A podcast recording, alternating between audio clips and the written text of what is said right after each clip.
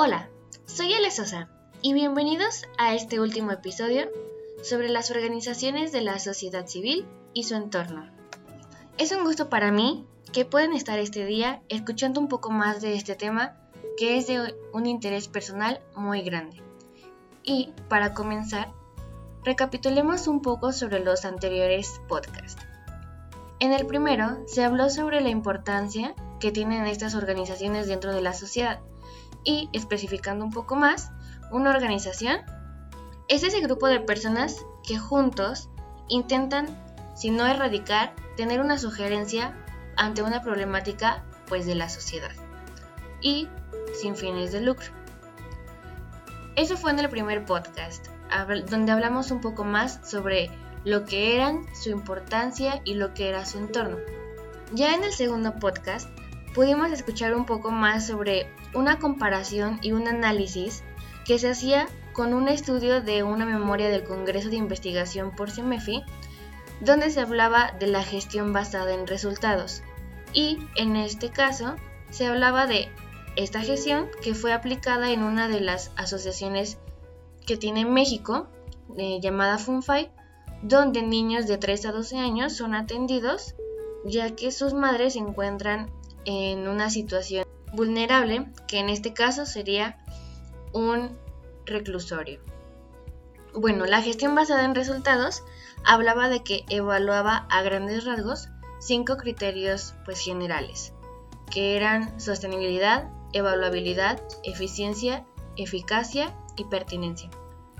Por ende, esta gestión basada en resultados ha sido una fuente de inspiración para una metodología con la que las siguientes organizaciones de la sociedad civil puedan adquirir y por ende seguir esta línea de acción a fin de mejorar y seguir actualizándose en su labor dentro de la sociedad.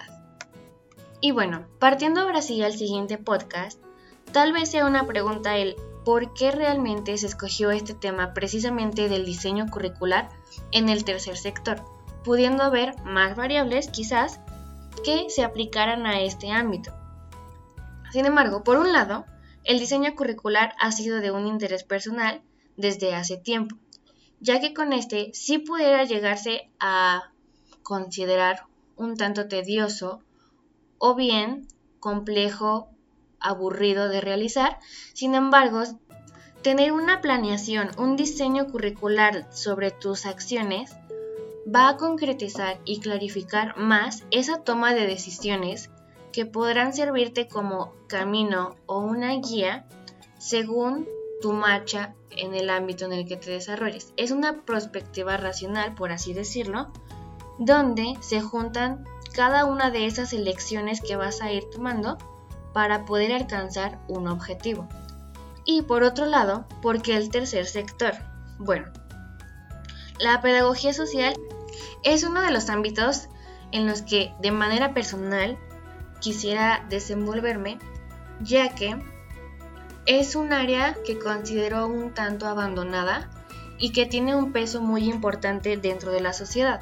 ¿Por qué? Porque como se ha dicho, si una organización se empeña por realizar un bien quizás a una población específica, quizás pongamos a adolescentes de 13 a 18 años, entonces está aportando un bien para esa población y por ende, si se cumplen esos objetivos, esa población va a estar bien consigo mismo y con la sociedad aportando, por ende, a su entorno y haciendo que esos eslabones se unan. ¿Por qué? Porque si se benefician a esas personas, se beneficia a su entorno.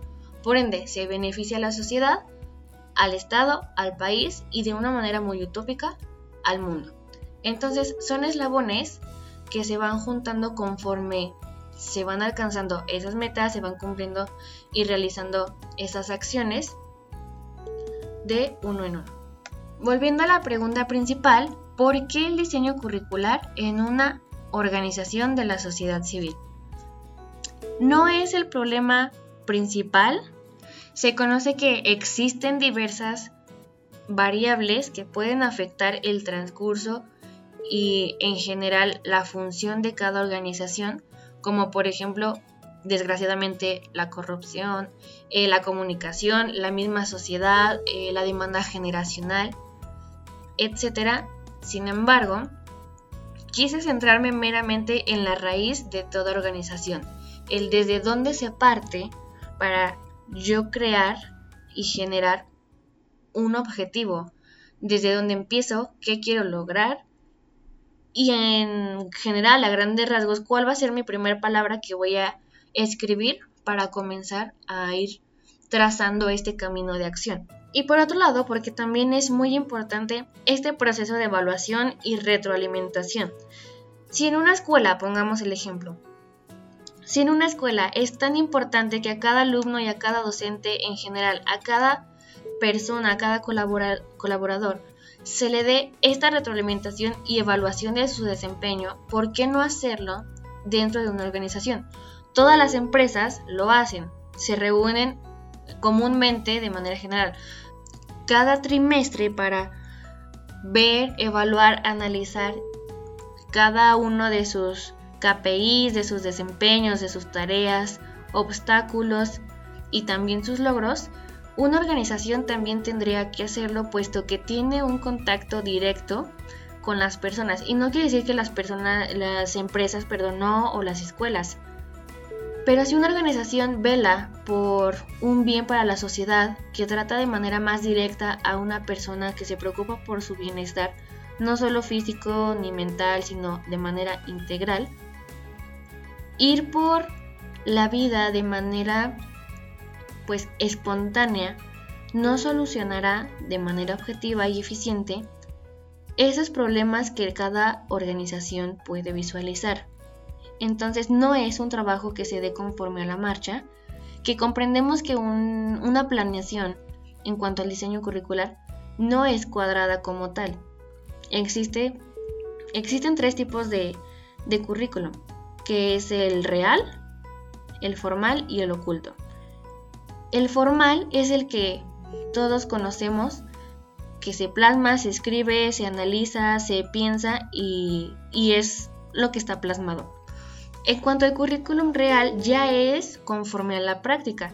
Es llevar ese currículum formal a una vida cotidiana, donde se ve de manera más cercana si esa actividad que se plasmó se cumplió, si se cumplió como lo habían pensado, como se había estipulado, o tuvo una serie de, modificaciones. Y el currículum oculto es eso que no se ve, eso que va detrás, que va por, por la esencia de quien lo quiere transmitir, la filosofía, la ideología, etc.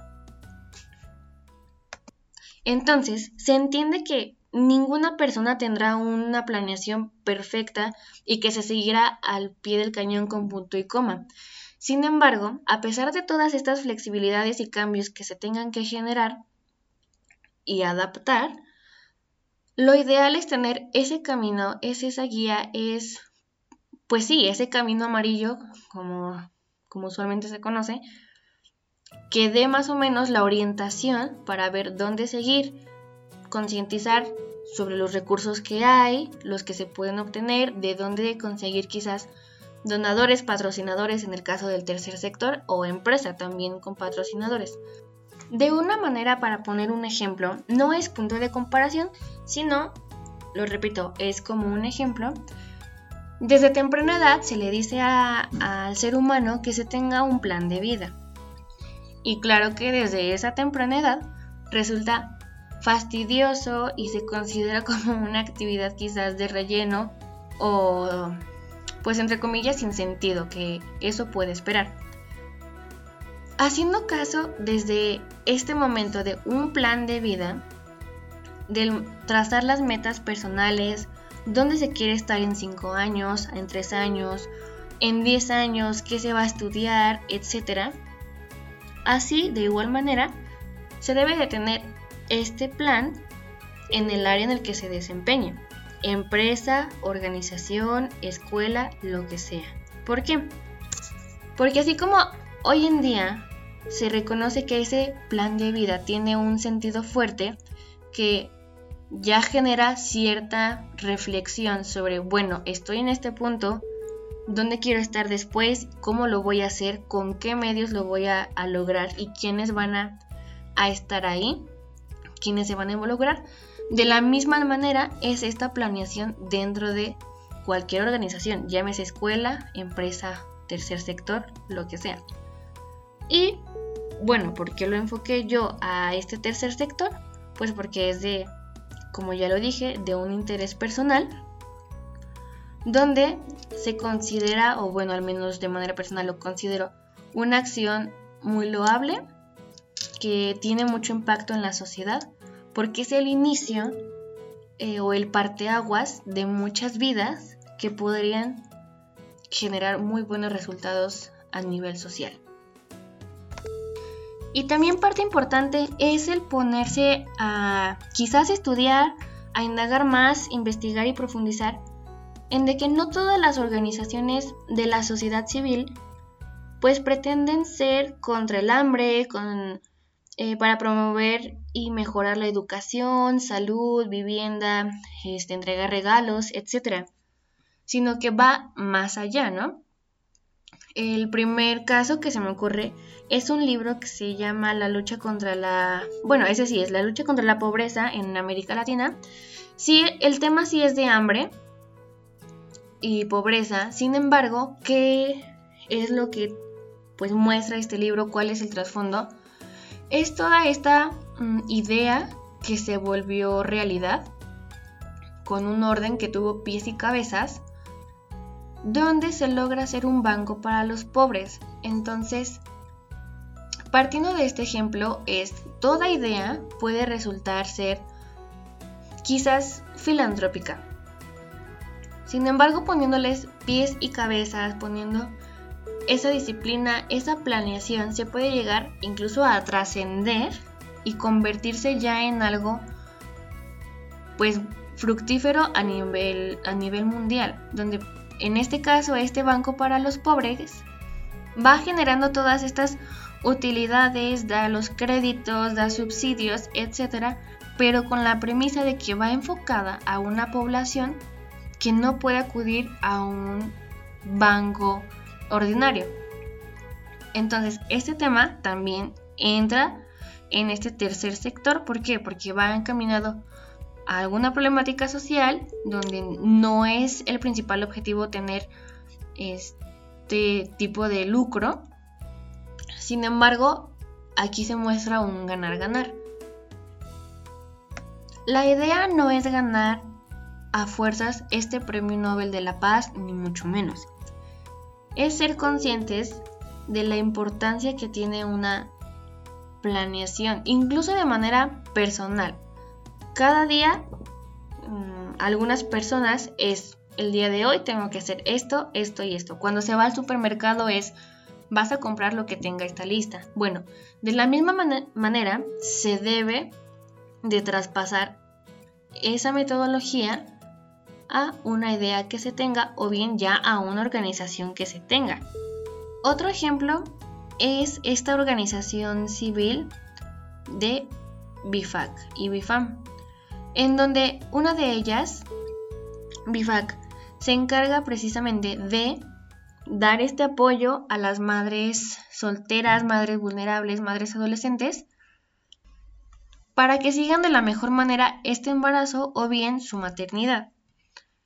¿Qué tiene que ver en este caso la planeación y demás? Bueno, a grandes rasgos, y es solo un ejemplo, la serie de capacitaciones que se les da las actividades lúdicas y recreativas que tienen, todo ese acompañamiento, los eventos que tiene la organización, todo eso no nace de la noche a la, mañana. Lleva una serie de análisis, de, de proceso por el cual se llega a esa decisión. Es ver eh, hacia un futuro, si estábamos en este mes, el siguiente mes, qué se va a hacer, cómo se va a hacer qué recursos vamos a necesitar y cuáles son con los que contamos. Entonces, cada una de las organizaciones que, que ustedes conozcan va a tener esta serie pues de planeaciones que no pudieron surgir como si nada, sino que tuvieron todo un trasfondo, un proceso que les llevó hasta lograrlo. Y si bien también soy consciente de que no todo se centra en esta planeación, existen más factores, más problemas, más retos que enfrentan estas organizaciones, como el cumplimiento de sus actividades, que los donadores, que los beneficiarios, que salió este evento, etc. Hay un sinfín de labores como en todo lugar que no se puede centrar todo en de que el problema y la gran solución es una buena planeación. Por el contrario, eh, se sabe que precisamente si se conoce que existen más factores de riesgo o más o eventos que pudieran surgir, pues no se centra todo en, esta, en este papel, en esta planeación. Parte importante también es ver cómo se llevan a cabo estas actividades que salen esporádicamente, cómo se da esta adaptabilidad, cómo se da la solución de conflictos, eh, la comunicación, eh, la tolerancia, la frustración, etcétera, para también ahí darse cuenta como organización cuántas habilidades, cuántas competencias soft y hard skills se, se poseen y cómo se pueden mejorar o si ya se tienen, pues seguir maximizando hasta tenerlas en un nivel mayor y así poder sacar fruto de ello.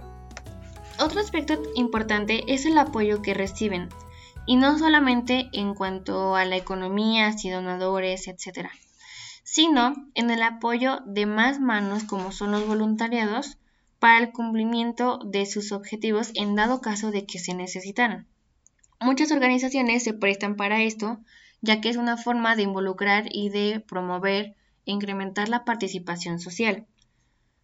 Si se tiene este tipo de voluntariados de, de cualquier tipo, ya sea para la educación, para el hambre, para la salud, etc., ahí se está teniendo una apertura a conocer más a la organización, a hacerse más notoria, a tener más, más flujo de entrada, eh, pero no, no en cuanto a tener finanzas para ellos mismos, eh, ya que pues recordemos que no pueden lucrar, pero sí entrada de este tipo de voluntariados, de recursos que les ayudarán a seguir cumpliendo o intentando cumplir con sus objetivos e ideales. En caso de que sea la educación, pues con los voluntarios se pueden tener más maestros, se tienen más libros, más herramientas, etcétera, donde los beneficiarios podrán seguir siendo parte de esta organización con este sentimiento pues de pertenencia, teniendo estas ventajas, estas aportaciones y también los voluntarios tendrán un crecimiento personal y no simplemente por el simple hecho de ayudar al otro, sino que, como se dijo, se involucran socialmente, empatizan, empatizar no es nada más ponerse en los zapatos del otro, sino va mucho más allá, es intentar comprender, es el vivir al, pues ahí al lado, este, no precisamente haciendo sacrificios ni mucho menos, pero es darse cuenta de la realidad en la que se vive y, de ser posible, hacer algo si está en sus manos. Entonces, con este voluntariado también se promueve esta participación y que, por ejemplo, de manera como general, en la Universidad Panamericana, trabajando también en el Departamento de Compromiso Social. Se cuenta con una asociación civil, precisamente es la sede de la UP, llamada UNETE, donde a través de esta pueden los alumnos de la universidad liberar su servicio. Si no es ahí, puede ser con otras organizaciones con las que se tiene convenio. Pero precisamente está esta parte del voluntariado, de cuánto se involucra, de, del cambio. No es que suene cliché, pero de cuánto cambia esa visión que tiene el, el, voluntario con respecto a, a un estilo de vida. Y que así también la ACE o la organización civil se podrá dar cuenta de las necesidades, sí de su población a quien va dirigida, pero también de esa generación que está entrando como voluntariados, cuáles son sus habilidades, cuáles son sus áreas de oportunidad, para que así se pueda modificar y adaptar, para que con esa ayuda se pueden alcanzar más fácilmente los objetivos de la organización. En fin, existen muchas variables con las que las organizaciones pueden trabajar, pueden colaborar y evitar entrar en esa fase de latencia o incluso pues hasta mortalidad. Ya para concluir, em, a grandes rasgos este podcast fue un poco más de manera personal el enfatizar sobre la importancia de ambas pues de ambas partes, tanto del diseño curricular como del tercer sector y cómo realizan estas o cómo hacen una gran mezcla, un mix muy interesante donde hay mucho campo laboral, donde hay todo un misterio todavía por resolver, por aportar, por, por aprender. Y que bueno, se sabe, sí, como se ha mencionado, que existen muchas variables, muchas problemáticas, muchos topes eh, con los que uno se tiene que enfrentar para darse cuenta de la realidad. Sin embargo, considero que esta parte de la pedagogía social del CEMEFI es, es un área muy interesante. Los exhorto a investigar un poco más ahí en sus tiempos libres en esta página.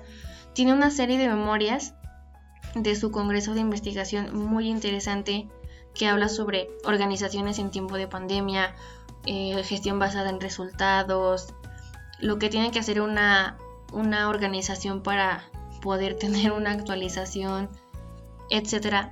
Hay una gran variedad de documentos muy interesantes que hacen reflexionar sobre cuánto trabajo tienen estas organizaciones más allá de dar libros para que los niños puedan leer es todo un proceso para siquiera levantar a una organización.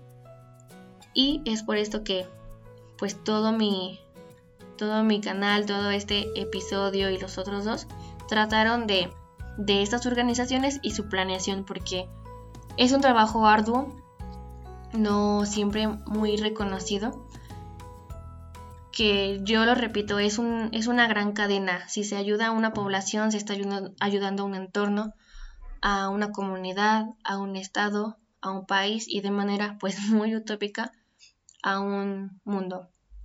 Porque hay que recordar que se está aboliendo cada vez más este valor de, de la persona.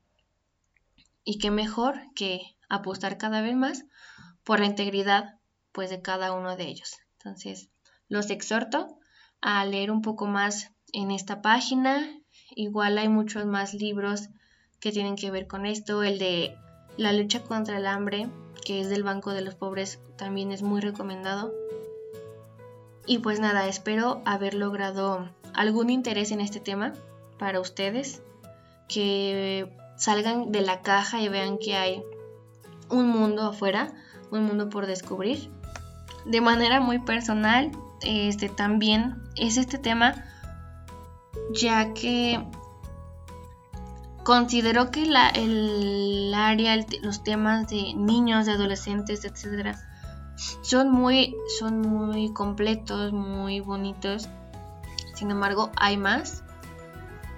También es un tema de personalidad, de intereses, de pues incluso de,